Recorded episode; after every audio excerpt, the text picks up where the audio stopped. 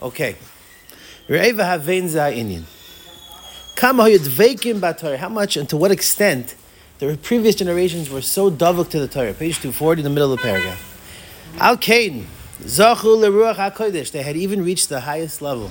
The level of having divine inspiration. Even in the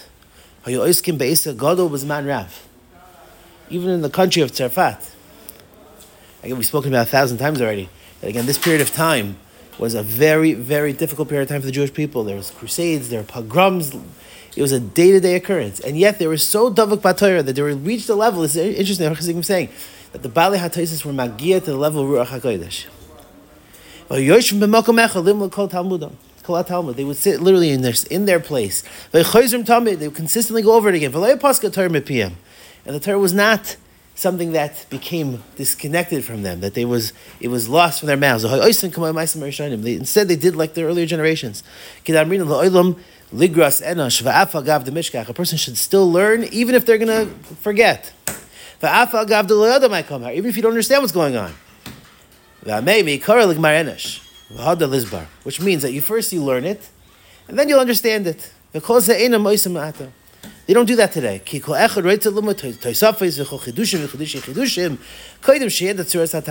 problem is that people are too involved, and this is what we call today, the term for it is raid. Raid is like, okay, you learn a Gemara, but you're not holding on the Gemara, really. You're not really holding, really word for word. You should be able to say it over Baal Peh. You should be able to say over the Shakavatari Baal Peh. You should be able to say over a Rashi says Baal Peh. What Tosfos is Baal Peh? Well, very often, anybody that's learned with me will know, we go over Gemara and we have a different Maskal Rashi. What do? A lot of people have a bad habit. They just read the Rashi. And then you have no idea what Rashi's talking about. What you first have to do is go over the Gemara again, say over what the Gemara said again, say over the Shakavatari of the Gemara again, and then you can understand in context what Rashi's talking about. And same thing for Tosfos, same thing for the Ritva, same thing for Me'iri, same thing later for the Ksois. It has to be always within a certain level of context. Otherwise, you're just walking around in a room that's dark, and you're going to bump into something, and it's not going to be the right shot you're going to bump into. Yes, go for it. Yes, it's tough. Somebody's learning for 5 or 6 years and still doesn't get it, still can't read, still doesn't get it? Doesn't matter. You take the Hillim twice a day. What you're saying is that anyway I give you the profit. The same says anyway you should keep learning. No, I think that... If you don't understand it, listen, unless you're a block of wood, right? You've grown in your learning over the 6 years to be able to compare yourself to the years previous to now. You're going to see a tremendous level of learning. It may go at a different pace than others. That someone in 6 years could be somewhere else, and you may not be in that place 6 years. But you are growing, and that's the Iker Zach. The Iker focus should always be: am I growing? Am I growing? I'm telling you. I look at my own Gemaras. I look at my own Gemaras, and I think it was in 11th grade, and I wrote literally every single word, every single touch, every single explanation of the Gemara. Literally every single word. We're talking about words like Omarle. Can you imagine? Do you know what Omarle means? Of course you do. Do you know what the difference between a Tamina and a Tanya?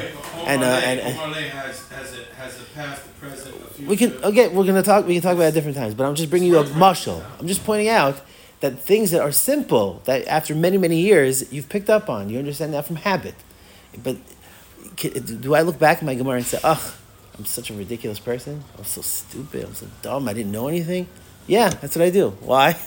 Because in the comparison from where I was holding then to where I'm now, that's when I can appreciate it. As long as you don't get yourself down. You should look at your past, and I'll say it in a funny way because it grabs attention, which is you should look at yourself like an idiot years ago. You're like, yeah, I was an idiot. I was a huge idiot, which implies that you're not an idiot now to know that you're not an idiot now. You hear? I know, that's a very important point. Hopefully this Indian will stay in your mind if I say it that way, which is look at yourself like you were a total dummy those years ago. Why? Because it tells you that you understand it now.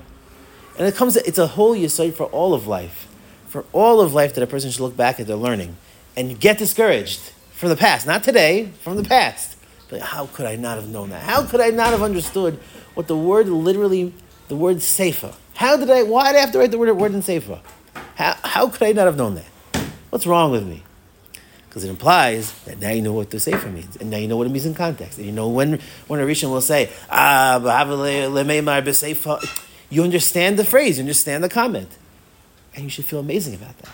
It's through the feeling of ridiculous in the past you'll feel amazing today and in the future. And again, that should give you at least a sense of appreciation that you're growing, that you have a direction of growth, It's not this blanket statement of, I've been learning 6 years and I still don't get it, still don't understand it. Well, take into account where you were 6 years ago.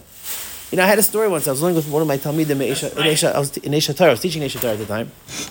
I was learning with one of the Talmidim in Yeshiva.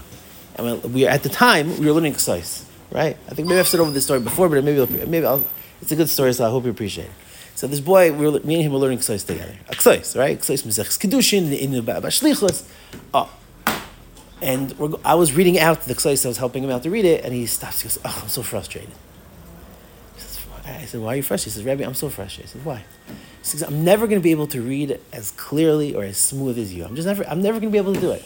I feel like that's, and of course, as a sensitive Rabbi that I am, I said, you're an idiot. You're a dummy. What's wrong with you? You're stupid.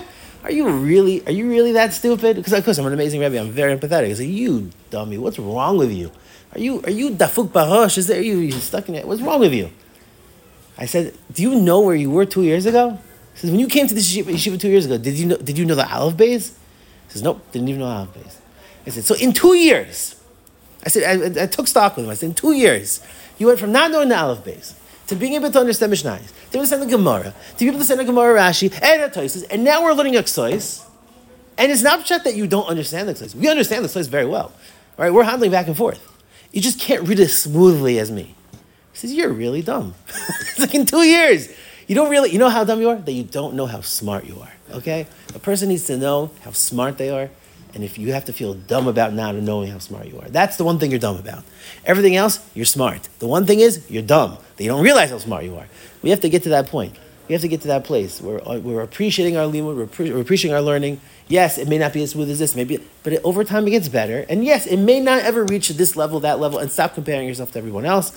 You will get to a place where we're Hashem learning. You have to be able to and be open to being told you're wrong. A lot of times people have a very hard time being corrected, being told they're wrong. They start feeling like they're being treated like babies. You know what? Once you have that attitude, you're right, you're never going to learn. 100%. You have to be willing to put yourself out there, to be told you're wrong, to be corrected, and that's not a problem. Mirza Hashem is baruch. We should grow on that. Okay, Mirza Hashem.